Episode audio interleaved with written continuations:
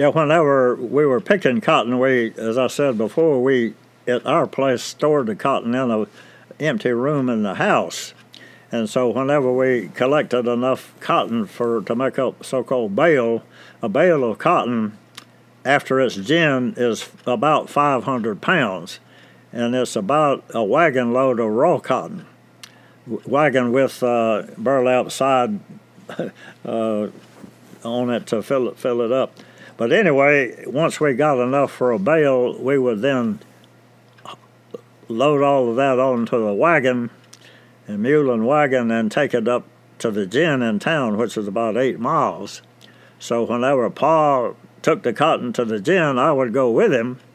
So we would leave early in the morning to get up there because it was one gin.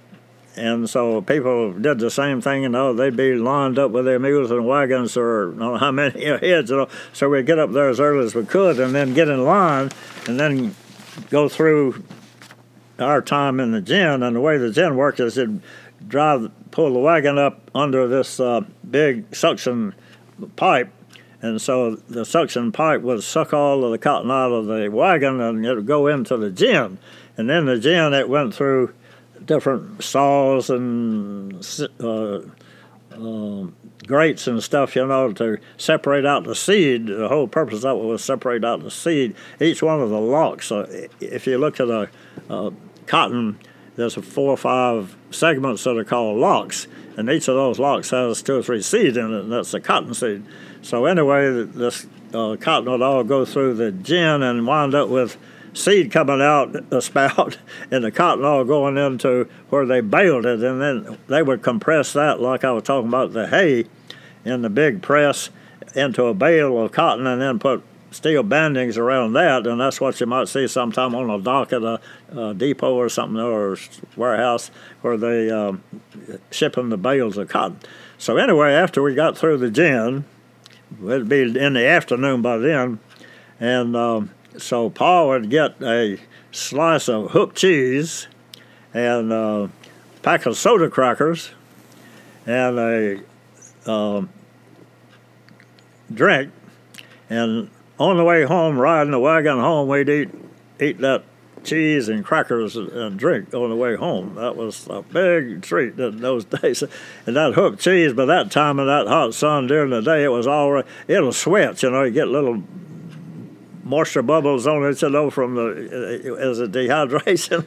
but that cheese would be about half dehydrated by the time we got home with it. But anyway, we had that cheese and crackers on the way home, so that was a. Oh, and, and what Pa would do then also, he would get a um, 25 pound block of ice and uh, and about a couple of pounds of mullet fish because Gaggy loved mullet fish. Mullet is a type of fish and it's really considered a scavenger, but it's very oily. But she liked mullet fish.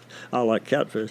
But anyway, when we get home, then uh, she would uh, cook those fish, and one time in the blue moon we would have iced tea because we didn't have refrigeration or I suppose to ever drink a cold drink, you know. So by that time, though, well, when Pa got home, he would he'd have the block of ice wrapped on the way, but then he put it, wrap it with newspaper and put it in the fireplace opening, you know, to, to for it to keep it from melting so much. So by the time we got to where we would be using it, it was uh, only about, you know, five pound block of ice. You know? But anyway, we would have iced tea and fried mullet fish for supper.